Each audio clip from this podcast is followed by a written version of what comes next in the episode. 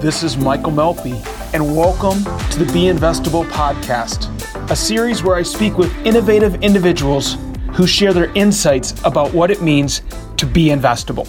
Well, welcome back. Today on the show, we're going to have Greg Reid. He is an American filmmaker, a motivational keynote speaker, and best selling author. Best known for his book series titled Think and Grow Rich and the Think and Grow Rich series, which he did with the Napoleon Hill Foundation. He's published over 50 books, 28 bestsellers, five motion pictures, and been featured in many magazines. Well, Greg, welcome back to the show. Great to be here. And thank you so, so much for coming on today. And I, we're going to go ahead and hop right in. I know your time is precious, and I thank you for coming on. I wanted to ask you, what was the first time you made money, and how did you do it? Oh, great question. I think I was just a kid, so I got in trouble for it, to be quite honest with you. When I was a child, I understood the power of leverage. So I got paid $10 to mow the neighbor's yard, and then I hired the local kids for five bucks each to mow the lawn for me. So I made five bucks a lawn just by supervising, so to speak. And uh, some people said I take, took advantage of the kids. To me, I was just an entrepreneur. Awesome, awesome. And, and, and that, that takeaway was the leverage. And I guess as you moved on as an entrepreneur, you went on to start a company, WorkSmart, correct? Oh yeah, you're going way back. Yeah, so we did that one back in uh, I think it was in 1997, and I ended up selling that one for my first you know big multi-million dollar uh, you know hit. And because you, you, exited that in, in, 2014, and obviously we'll get to the, some of the other ones. What, what, what, was there? Was there anything memorable about that exit that, that you learned in that experience? Well, it was a great experience because I realized that I built something from nothing that someone else saw value so much that they would spend so much revenue on. And I thought to myself, that was pretty cool when you can create something out of thin air and create value and opportunity for others. That's awesome. And you, you have a you have a mastermind conference, the the Secret Knock. Um, what has been the most memorable moment about working with that and having that organization? Well, the same thing. So what happened is for trade, for people that don't know me, don't feel bad. I'm not very popular at home either. I'm just a regular guy who's been published in 68 books in 45 languages, and I interview all these amazing people. So I get to meet uh, the most influential humans alive, and people kept asking, "How do I meet your friends?" So I started an, an event in my living room with 12 people where they could meet some of the people I interviewed, and it grew and grew organically, and now we are Forbes Inc. and Entrepreneur's top rated event in the world for business leaders. And we did it just by word of mouth. I mean, we created the strangest conference in the world. You got to pay $3,000 to attend, but I will not tell you where it is or who will be there. And we always sell out a few months early. And the whole key is we deliver by creating the most amazing human beings you could imagine, and people come back for more. Oh, hold on, let me get this right. So, you, so you're going to ask me to pay $3,000, which I'm, I'll yeah. happily oblige to, but you're not going to tell me where I'm going or who I'm going to meet. Correct.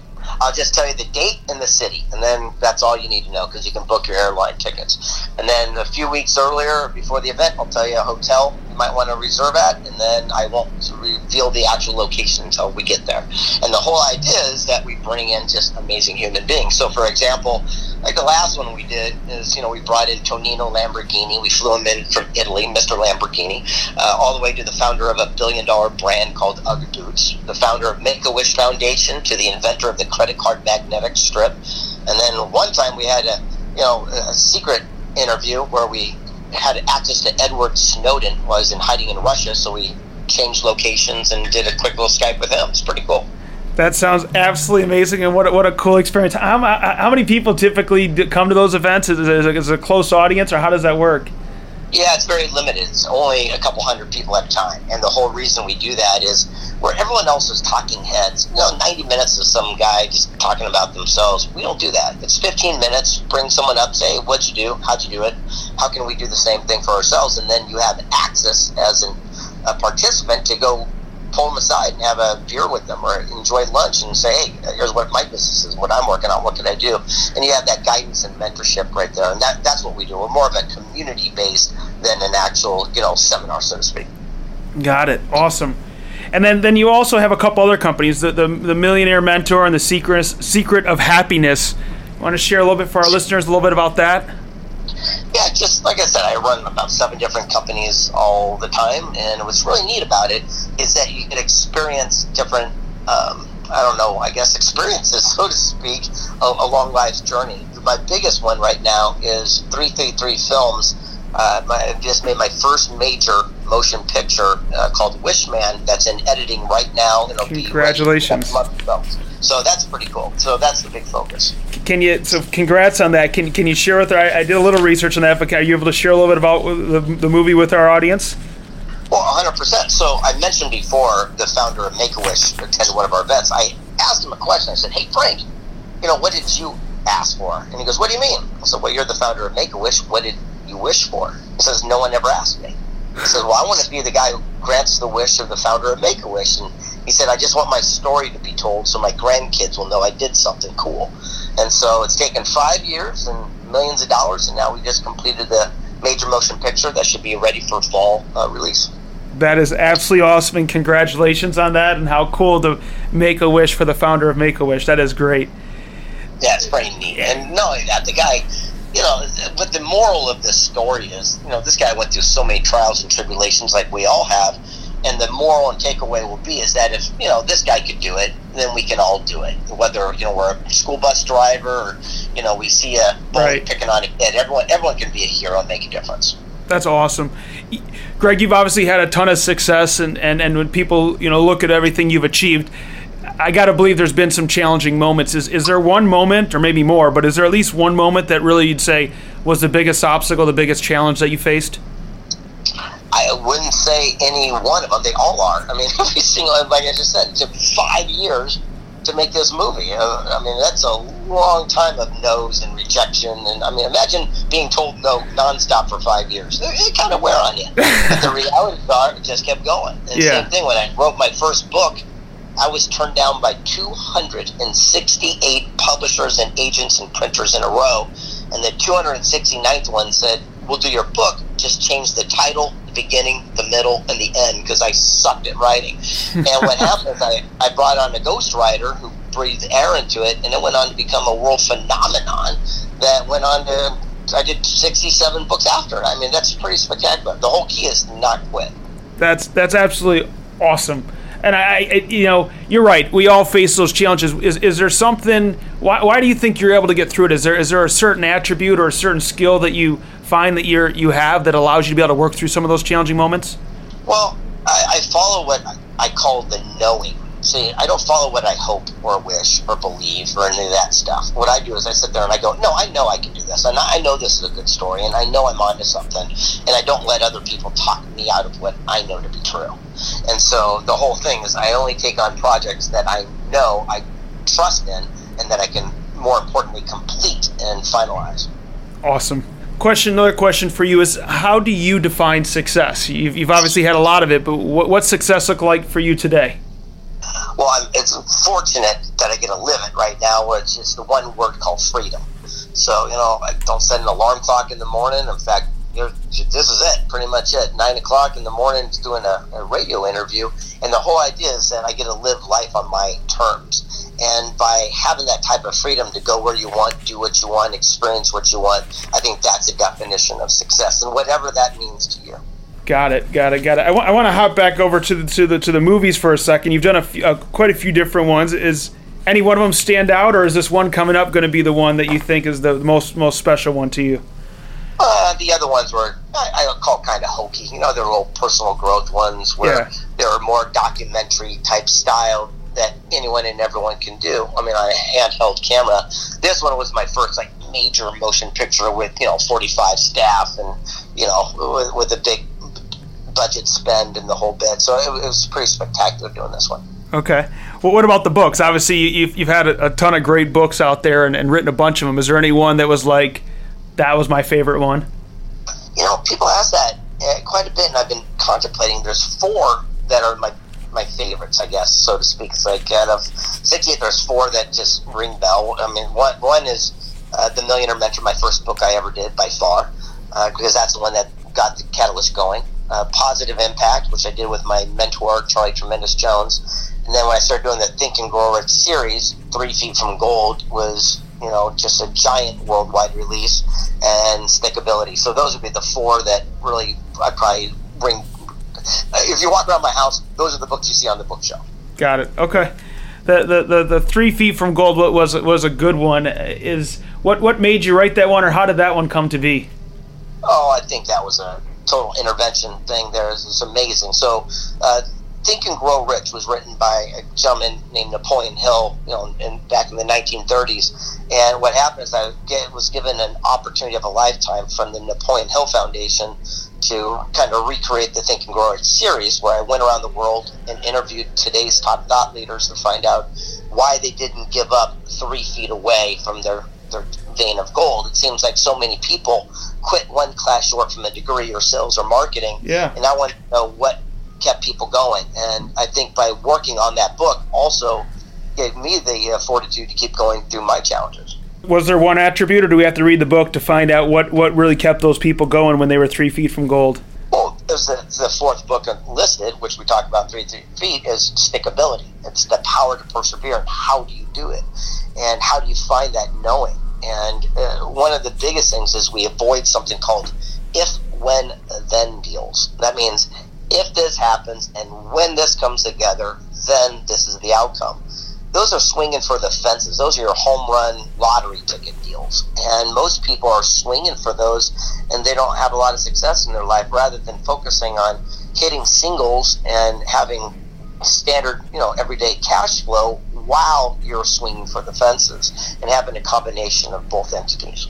I think that's such a valuable point to make. You know, a lot of the people that listen to this podcast are entrepreneurs. They own emerging companies and they're growing. And having that cash flow, time and time again, when I talk to successful business people, if they, you know, so if I ask them, what could you tell your younger self, and they'd say, find a way to have consistent cash flow, find a way to hit those singles while swinging for the fences. It's such, it seems so obvious, but so many, so many of us fail, and we get, we kind of get caught up in that swinging for the fences syndrome.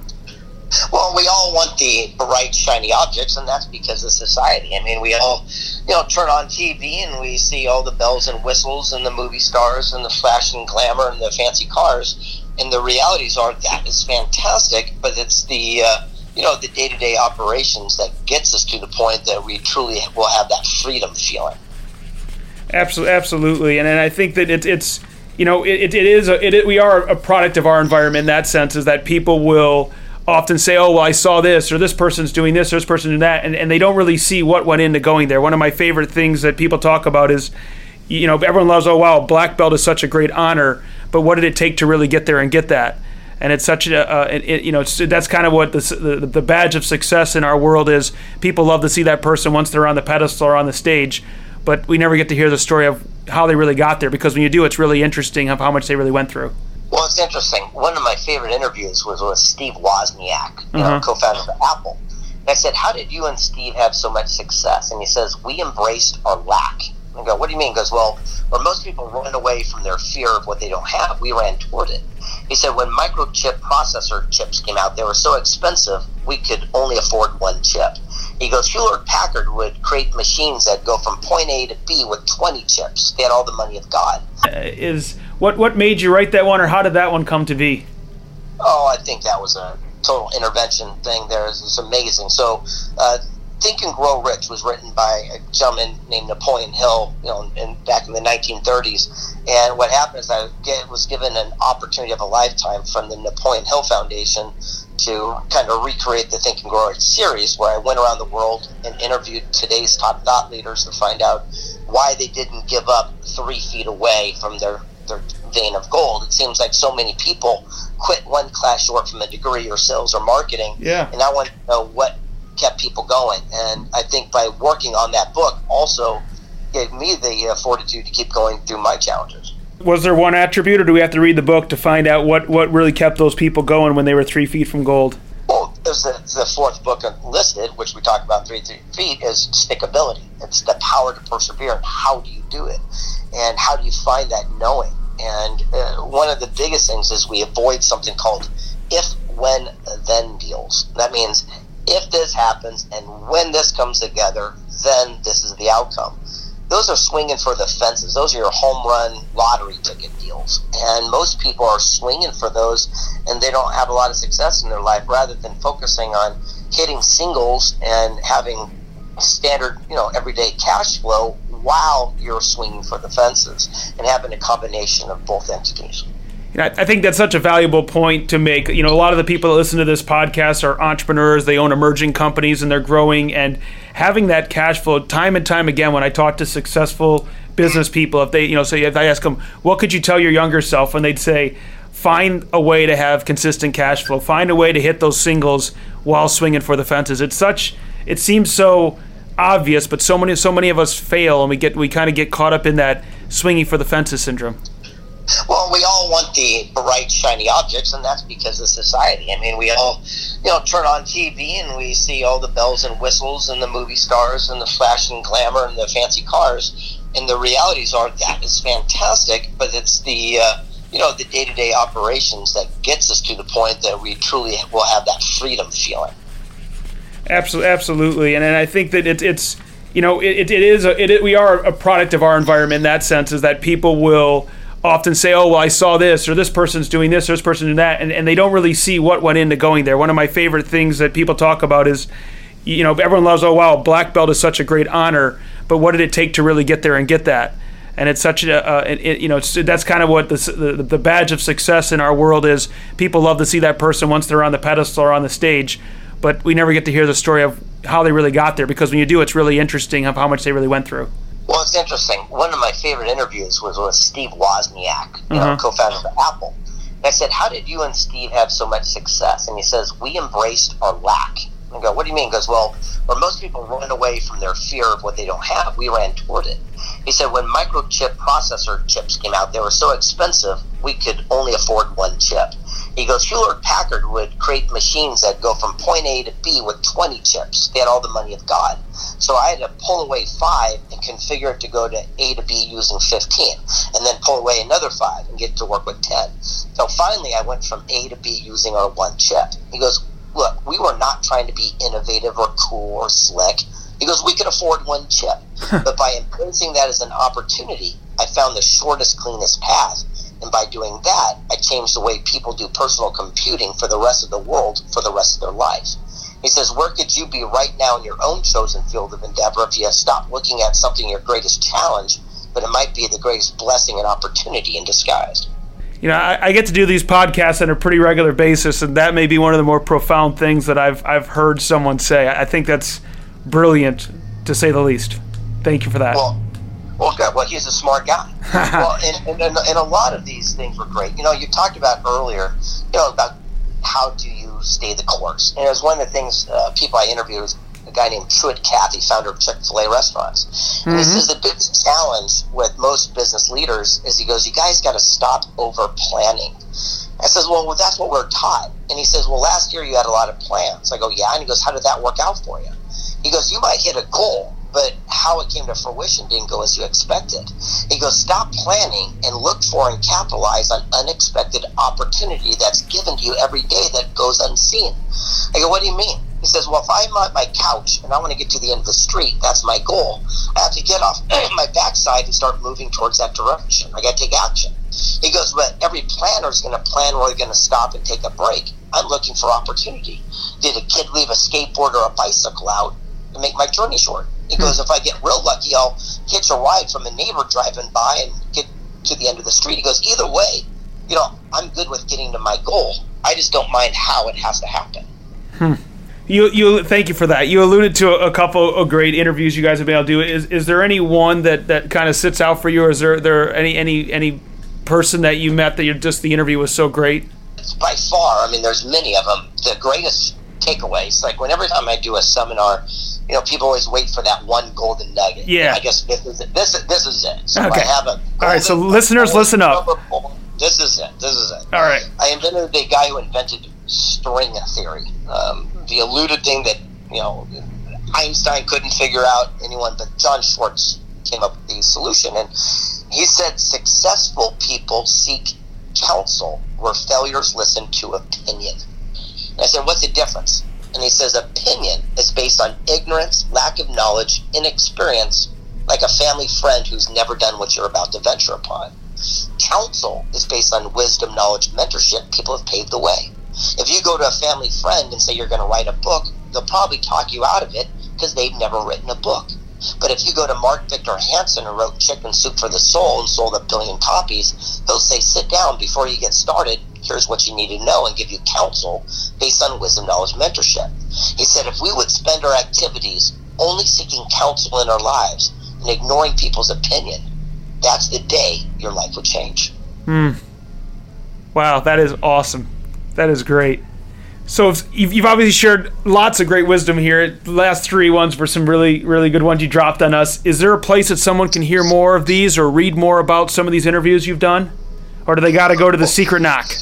Well, I, I invite people to apply to Secret Knock. Again, just because someone wants to go or give me $3,000 doesn't mean you can go. So you have to go to secretknock.co and apply and then we make sure that you don't wear a tinfoil hat or talk to dead aliens to your cat before I introduce you to my friends here. and then what's what's what's cool about the, the, the products is yeah the books product everything's out there i mean i have nothing to sell i just wanted to come on and say hi to you and see if there's some way i can actually be of contribution back to you awesome well i really appreciate it and this has been tremendous value to to myself and to the listeners and i always like to end with with one question this is the be investable podcast and so, what does it mean to be investable in your own words? Gosh, one of the greatest questions ever asked. I was to answer it's the clarity of the mission makes one investable. Because so many people come up and they have a great idea, but they cannot explain it on the back of a napkin. And the clearer that you have, and the more passion and the the uh, uh, foundationally sound that you come across, the easier it is to get people to back you and believe in your dream. So, for example, if you sit there and say, "I want to create the flying car," but you have no idea what it looks like or how it will operate, compared to someone saying, "Hey, I want to make a major motion picture based on the founder of Make a Wish. Here's his life story. We have the uh, screenplay done. Here's the financing in place. Now, what we need to do is get distribution. That clarity is what gets people to get behind you. Hmm. I think that's great. I love it. Thank you so so much for that answer. And, and once again, I want to thank you for for coming on the the show. Loved having you. Loved the conversation. Keep smiling. Let me know if there's any way I can be of contribution. By the way, people listening, my personal email is Greg at gregreid.com. You can send me an email. It doesn't go to a secretary or a screener. It goes right to me, right to my cell phone. So if you're listening to this, I trust that you're doing something special. If there's something I can do, I don't want to talk about what you ate for dinner last night or your puppy's, you know, maiden name. But if you've got a business question or something I can do to answer a real quick thing, I'd be glad to do it. Awesome. Thank you so, so much, Greg. Keep smiling. Bye. Awesome. Bye bye. Well, once again, this is the Be Investable podcast. My name is Michael Melfi, and I want to thank you for listening. Another great episode. If you have not heard some of our other episodes, please tune in and see some of the other great people we've had a chance to engage and collaborate with. And if you get a chance, go on over to www.getinvestable.com forward slash magazine to get a copy of our latest magazine. Until the next episode, stay investable. Additionally, you can find more great content through our amazing media partners such as Crain's Business Detroit, Huffington Post, Michigan Business Network, Michipreneur, Smart Hustle Magazine, and Startup Nation. Thanks again for tuning in, and we look forward to talking with you soon.